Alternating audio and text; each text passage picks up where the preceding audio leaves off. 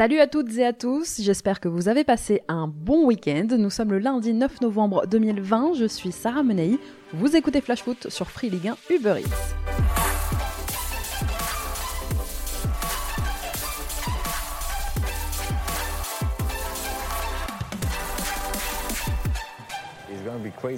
C'est fou, mais j'ai fait un rêve il y a deux jours, où je marque deux buts dans ce derby. Et je ne sais pas, mais j'espère que ce rêve va se réaliser.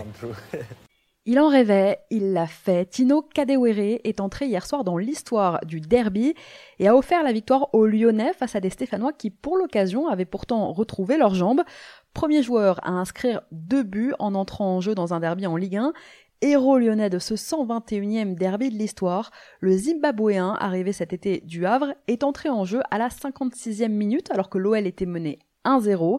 Huit minutes après son entrée, une matchère, s'il vous plaît, après un coup franc vite combiné entre Memphis Depay et Maxwell Cornet, permettait à Kadewere de totalement relancer son équipe. Neuf petites minutes plus tard, il trompait Jesse Moulin dans un angle fermé. Score final deux buts à un, doublé donc de Kadewere, performance X X L de la part du meilleur buteur de Ligue deux la saison dernière, qui devrait lui offrir un peu plus de crédit aux yeux de Rudy Garcia. Lyon reste invaincu lors de ses sept derniers matchs de Ligue un, sa meilleure série sous l'ère Garcia, et se glisse même aujourd'hui à la cinquième place du classement. Allez, je vous raconte tout ce qu'il ne fallait pas manquer de cette dixième journée de Ligue un. Il y a eu ce week-end trente-cinq buts en dix matchs, le calcul est vite fait, trois virgule cinq buts par match en moyenne, pas mal. Sachez que vous pouvez tous les revoir sur votre appli Free Ligue un Uber Eats. Et on commence par Marseille qui est allé s'imposer vendredi soir un zéro à Strasbourg en ouverture. Et on a vu un Villas-Boas passablement énervé au micro de nos confrères de Téléfoot après la rencontre. Mais vous pensez que gagner Strasbourg à l'extérieur avec la série qu'on, qu'on porte de trois matchs, c'est, c'est facile. Mais il faut arrêter à certains points. Les mecs qui sont extraordinaires font la différence dans tous les clubs. C'était toujours comme ça. On n'a pas besoin d'être une personne de foot pour comprendre ça. Alors, je vous rassure, il n'était pas calmé, André, en arrivant ensuite en conférence de presse. Mmh, prendre tes amis, et tu peux prendre le groupe de décevants là-bas et le groupe de contents sont le vestiaire de l'O M. Sur le contenu, il euh, n'y a rien à dire. Mais non, non. Tu dois chercher Barcelone et Juventus pour chercher plus le contenu. Et finalement, il n'a peut-être pas tort de s'agacer, André Villas-Boas, parce que si le bilan en Ligue des Champions est pour l'instant catastrophique, eh bien en Ligue un, l'O M est quatrième au classement avec un match de retard. L'O M a le même nombre de points que Rennes, dix-huit points pris dont treize à l'extérieur, c'est deux de plus qu'à la même époque sous l'ère Bielsa. Alors oui, dans le contenu, c'est dur, c'est pas du Bielsa, c'est pas toujours plaisant. Face à Strasbourg, un tir, un but, même pas le pied sur le ballon, puisque c'est Strasbourg qui avait la possession. D'ailleurs, Marseille est devenue vendredi soir la première équipe de Ligue un à gagner un match en ne tirant qu'une seule fois. Mais si on est pragmatique, eh bien la Ligue un leur va plutôt bien aux Marseillais. L'O M vient d'enchaîner une troisième victoire consécutive en championnat. La dernière défaite marseillaise remonte déjà au dix-sept septembre dernier, c'était contre Saint-Étienne. Et à Strasbourg, malheureusement, ça ne va toujours pas mieux. Les Alsaciens restent dix-neuvième aujourd'hui au classement. Le lendemain, c'est Montpellier qui confirmait son coup de mieux en s'imposant deux zéro à Bordeaux. Après avoir battu Saint-Étienne la semaine dernière, les Héroltais signent une deuxième victoire consécutive en Ligue un. Ils pourraient bien enchaîner en plus au retour de trêve en affrontant Strasbourg. Il faut dire que cette période de la saison leur est favorable. Les Montpelliérains ont l'occasion de se relancer face à des adversaires dans le dur. Bordeaux a encaissé neuf buts sur les quatre derniers matchs. D'ailleurs, l'attaquant des Girondins Rémi Houdin sera l'invité de Flash Foot jeudi. N'hésitez pas à nous faire parvenir vos questions sur Twitter via le hashtag FlashFoot. Un peu plus tard dans la soirée, c'est Paris qui n'a fait qu'une bouchée de Rennes. Même avec une équipe C, les Parisiens dominent la Ligue un grâce à un nouveau but de Moïse Kean et un doublé d'Angel Di Maria. Le P S G a facilement battu les Rennais trois zéro samedi soir. Paris consolide sa place de leader et compte aujourd'hui cinq points d'avance sur le dauphin lillois. Après Chelsea, mercredi, c'est la deuxième défaite de la semaine pour des Rennais qui ont encaissé six buts en deux matchs. Avec le calendrier chargé, on savait que cet enchaînement serait difficile pour les Rennais, en espérant que leur parcours en Champions League ne plombe pas leur saison en Ligue un. Et du côté de Paris, on a gagné, oui, mais on a surtout perdu de nouveaux joueurs sur blessure, alors que l'infirmerie parisienne affichait déjà complet. On a appris hier qu'Idrissa Gueye souffrait des ischios, que Thilo Kehrer était lui touché aux adducteurs. Celui qui était en, en phase de reprise serait absent plusieurs mois. Une opération est même considérée comme l'option la plus raisonnable. L'attaquant, donc Moïse Kean, buteur samedi soir, est lui victime d'une contusion au genou droit. Au total, ça faisait douze joueurs ce matin à l'infirmerie du Camp des Loges. Là, c'est plus avec une équipe C qu'ils vont jouer. Heureusement pour les Parisiens, Mauro Icardi et Marco Verratti devraient reprendre l'entraînement cette semaine. On se posait la question depuis des semaines, qui allait faire tomber Lille en championnat ? Eh bien, on a eu la réponse lors de cette dixième journée. C'est Brest qui a battu le deuxième de Ligue un, trois buts à deux à Francis Leblay. Brillant face à l'A C Milan jeudi en Europa League, Christophe Galtier avait appelé à la prudence chez les Lillois et il avait raison, un peu de relâchement peut-être, de fatigue aussi sûrement chez les Dogs. Les Brestois menaient déjà trois zéro à la mi-temps grâce à Ronaël Pierre-Gabriel, Romain Perrault et Irvine Cardona. Malgré de meilleures intentions en seconde période et un doublé signé Bouraki Yilmaz, Lille n'est pas parvenue à refaire son retard. Une stat, Romain Perrault est impliqué sur six buts cette saison, trois buts, trois passes D, c'est plus que tout autre défenseur des cinq grands championnats européens. Et ouais, c'est même plus que Sergio Ramos. Oh, et puis tonnerre de Brest. Pour son retour en Ligue un, après trois semaines d'arrêt à cause du coronavirus, le R C Lens a vécu un dimanche complètement fou, mené deux un par Reims à Bollaert à moins d'un quart d'heure du terme. Eh bien, les joueurs de Francaise n'ont rien lâché jusqu'au bout. Les sang et or ont égalisé à la soixante-dix-septième minute grâce à un C S C de Thomas Fouquet, avant que Reims ne reprenne l'avantage dans la foulée, aussi sur un C S C, cette fois-ci de Medina. Boulaye Dia a ensuite réalisé un festival exceptionnel pour porter le score à quatre deux, ça semblait bouclé.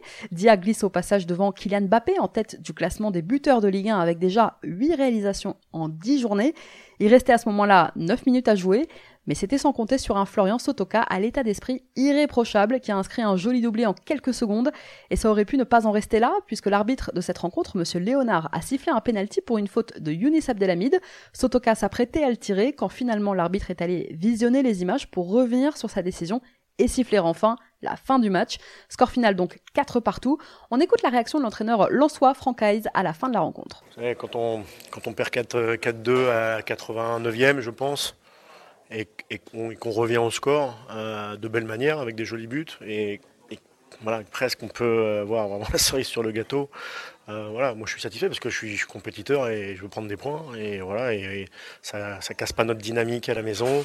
Et puis surtout de voir euh, voilà, ce que les joueurs ont donné jusqu'au bout, ce que les rentrants ont apporté. Euh, voilà, je, je m'en satisfais, même si j'aurais préféré gagner le match. Un beau match, mais un nul qui finalement, sur le plan comptable, n'arrange personne. Avec deux matchs en moins, Lens est onzième aujourd'hui au classement, alors que Reims est seizième avec cinq unités de moins. Un peu d'air pour les Canaries qui se sont offerts hier au terme d'une rencontre assez terne, il faut le dire, leur troisième victoire de la saison en battant Lorient deux zéro au Moustoir. D'abord en difficulté, les Nantais ont su réagir en seconde période pour l'emporter grâce notamment à l'entrée décisive de Kader Bamba qui a ouvert le score à dix minutes du terme avant que Ludovic Blas ne fasse le break. Pour Lorient, c'est toujours aussi compliqué avec un troisième match sans succès, des Merlus dix-septième aujourd'hui au classement et qui iront en plus à Pierre-Mauroy après la trêve. On pensait que la gueulante de Jérôme Arpinon la semaine dernière après la défaite face à Metz allait réveiller les troupes, mais pas du tout. Les Nîmois se sont lourdement inclinés aux Costières cinq buts à un face à Angers. Stéphane Bahoken s'est offert un doublé et Loïs Diony a même marqué son premier but sous ses nouvelles couleurs. Le fait du match, c'est cet énorme imbroglio autour du troisième but angevin. Ismaël Traoré envoie un ballon en profondeur pour Bahoken et lobe toute la défense. L'attaquant signalé hors-jeu par l'arbitre de touche va quand même au bout de son action et va marquer dans un but vide puisque les Nîmois s'arrêtent de jouer. Bahoken tire facilement devant un Rennais qui a lui aussi finalement stoppé son effort. But validé, l'arbitre principal siffle alors hors-jeu après l'action, mais sur intervention de l'arbitrage vidéo, le but est accepté, assez incroyable.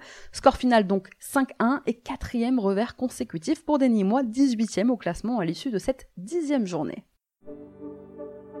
Metz et Dijon se neutralisent, les deux équipes se sont quittées hier sur le score de un partout. Metz qui a raté un pénalty d'entrée, comme Dijon, qui en a manqué un à un partout, se sont séparés sur un nul assez frustrant. Venu remplacer sur le banc un Stéphane Joba remercié par Dijon vendredi, David Linares a tenté un coup de poker en lançant le jeune Anthony Rassiopi, arrivé à Dijon il y a à peine un mois et demi. Eh bien, au bout d'à peine sept minutes dans l'élite, le portier formé à Lyon a dû faire face pour son tout premier ballon à négocier un penalty et il a repoussé la tentative d'Opa Nguette, incroyable, mais son rêve et celui de Dijon consistant à gagner enfin un match cette saison aurait pu se réaliser si Mounir Chouiar, qui a bénéficié lui aussi d'un penalty, l'avait transformé, mais l'attaquant dijonnais a échoué sur un implacable Alexandre Oukidja, score final donc un partout. Et enfin, c'est Monaco qui a remporté le derby de la Côte d'Azur hier face à des Niçois qui pouvaient faire la bonne opération du week-end en cas de victoire, mais manquent finalement l'occasion de grimper sur le podium. Victoire monégasque qui permet en revanche aux hommes de Niko Kovac de se rapprocher du podium et de prendre la sixième place à l'issue de cette dixième journée. Les Monégasques ont confirmé leur rebond amorcé le week-end dernier contre Bordeaux en battant Nice, donc deux buts à un. L'écart aurait même pu être plus large, mais c'était sans compter sur des interventions décisives de Walter Benitez que les Niçois peuvent bien remercier aujourd'hui. Face à une équipe niçoise probablement émoussée après son déplacement européen à Prague jeudi, Monaco a très rapidement mis la main sur le match. Les buteurs Axel Disasi et un très bon Sofiane Diop pour l'A S M, Pierre Lesmelou unique buteur pour les Niçois. Monaco revient à deux points seulement de Lille, dauphin du P S G. Sachez aussi que nous sommes entrés en semaine internationale et que bon nombre d'acteurs de la Ligue un se sont envolés ou sont sur le point de le faire pour rejoindre leur sélection. Toute la semaine, on fera le point sur les résultats, les buteurs, les blessés. Sachez que c'est une première sélection avec la Croatie pour Thomas Basic, appelé par le sélectionneur Zlatko Dalic en vue des prochains matchs contre la Turquie, la Suède et le Portugal. À presque vingt-quatre ans, il les aura dans quinze jours. Le milieu de terrain des Girondins, jusque-là apparu avec les U dix-neuf et les U vingt et un croates, va découvrir donc l'équipe A. En sélection, il va retrouver le défenseur marseillais Doulé Kaleta-Tsar, mais surtout côtoyer Luka Modric. La chance. À Nîmes, finalement, Birger Meling n'ira pas avec la Norvège. Je vous en parlais la semaine dernière, convoqué par son sélectionneur Lars Lagerbäck pour les matchs contre Israël, la Roumanie et l'Autriche. Le latéral des Crocos, qui souffre d'un genou depuis plusieurs semaines, devrait finalement déclarer forfait. Le joueur et le Nîmes Olympique ne veulent prendre aucun risque. Il n'avait plus été appelé par Scaloni depuis la Copa América il y a un an et demi déjà. André Di Maria, mis à l'écart des précédents matchs de l'Argentine, fait son retour en sélection pour les prochaines rencontres de l'Albiceleste contre le Paraguay et le Pérou. Leandro Paredes sera également du voyage. Blessés, Neymar et Kylian Mbappé vont bien rejoindre leur sélection pour y continuer les soins. Depuis sa blessure à la cuisse il y a deux semaines, le P S G espère que Neymar ne jouera pas avec le Brésil. Mais selon les médias brésiliens aujourd'hui, le joueur semblerait décidé à le faire et Tite compterait bien sur lui pour jouer face à l'Uruguay dans neuf jours. Les Bleus avec Kylian Mbappé donc, mais aussi Wissam Ben Yedder, Presnel Kimpembe, Léo Dubois, Mike Maignan, Steve Mandanda, Benoît Costil et Steven Zonzi pour ce qui est des joueurs de Ligue un. L'équipe de France disputera mercredi vingt et une heures un amical contre la Finlande, puis ce sera le Portugal samedi et la Suède mardi prochain dans le cadre de la Ligue des Nations. Allez, on passe à notre déclat du jour, elle est signée Vincent Labrune.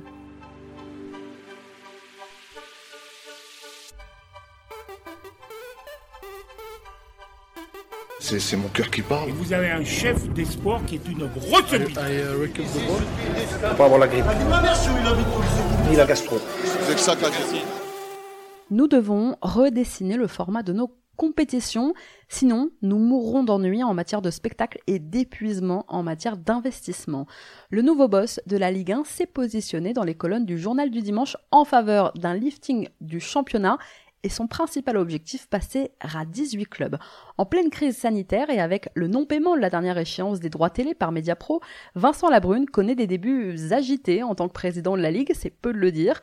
S'il se dit prêt à affronter les problèmes, le patron de la L F P envisage déjà de tirer les enseignements de cette crise pour réinventer le modèle du foot professionnel, en revoyant donc notamment le format des compétitions. Vincent Labrune relance l'idée d'un retour à dix-huit clubs en Ligue un et pourquoi pas d'une extension de cette réduction à la Ligue deux. Le nouveau patron de la L F P veut relancer la compétitivité du championnat, un projet soutenu par les grands clubs qui voient ici la possibilité bien sûr de se partager une plus grande manne financière. Ce projet avec moins de descente permettrait aussi de rassurer d'éventuels nouveaux investisseurs. Le passage de vingt à dix-huit en Ligue un enlèverait quatre journées par saison et permettrait par exemple de mieux exposer l'élite le week-end qu'en semaine. Vincent Labrune aimerait se rapprocher de la Bundesliga, le modèle allemand à dix-huit clubs qui rassure. Une réduction censée aussi permettre aux clubs français d'être plus compétitif sur la scène européenne, à l'heure où la France est treizième aujourd'hui à l'indice UEFA, derrière la Hongrie, l'Écosse ou même Israël. On l'a bien vu cette semaine, sur la scène européenne, c'est compliqué. La Ligue un en a déjà connu l'expérience pendant cinq ans. Une Ligue un à dix-huit, c'était entre mille neuf cent quatre-vingt-dix-sept et deux mille deux. Et si à cette époque, nos clubs n'avaient pas spécialement brillé en Coupe d'Europe, eh bien cette initiative avait été concomitante avec le règne des Bleus sur le monde, la Coupe du Monde quatre-vingt-dix-huit, l'Euro deux mille. Le patron de la trois F, Noël Le Graët, s'est d'ailleurs déjà positionné pour un retour à dix-huit clubs en Ligue un. La Brune et lui sont donc d'accord sur cette perspective. Et vous, vous en pensez quoi? Allez, on vous partage notre coup de cœur de la semaine dans Flash Foot. Tu le sais, je te l'ai dit dans la colline. Mais j'adore. Tu t'aimes d'une façon que c'est pas possible de le dire. Tout le temps je te vois, tout le temps je te parle. Le coup de cœur, cette semaine, il est pour le Parisien Moïse Kean. Ce début de saison du P S G est tellement complexe entre difficultés au démarrage, conflits en interne, blessures à la chaîne et défaites en Champions League qu'on ne peut que souligner l'apport de Kean depuis son arrivée. Désormais auteur de cinq buts en sept matchs, toutes compétitions confondues, contre le Stade Rennais samedi soir, c'est lui qui a lancé la belle soirée du P S G en crucifiant Alfred Gomis d'une frappe sèche à l'entrée de la surface dès la dixième minute de jeu. cinq buts donc, deux doublés, dont un en Champions League. Mais au-delà de ces buts, il y a ses efforts collectifs. Dans son pressing, dans la diversité de ses appels, il redescend défendre, aider ses coéquipiers, propose des solutions, impose son physique. À à peine vingt ans, l'Italien s'intègre très bien. C'est pour l'instant la bonne pioche du mercato parisien. Malheureusement, cet été, le P S G n'a pu obtenir qu'un prêt sans option d'achat pour Kean, qui devrait donc retrouver Everton en fin de saison. Avant de vous quitter, nous voulions dans Flash Foot rendre hommage à Stéphane Moulin, ancien arbitre international qui nous a quittés. Il avait pris sa retraite en deux mille neuf après trente ans de bons et loyaux services et près de trois cents matchs arbitrés, plus de la moitié en Ligue un. La famille de l'arbitrage français, une nouvelle fois endeuillée, nous adressons aujourd'hui nos pensées à la famille et aux proches de Monsieur Moulin. Merci à tous d'avoir été avec nous, c'était Sarah Menei, vous écoutiez Flash Foot, on se retrouve demain.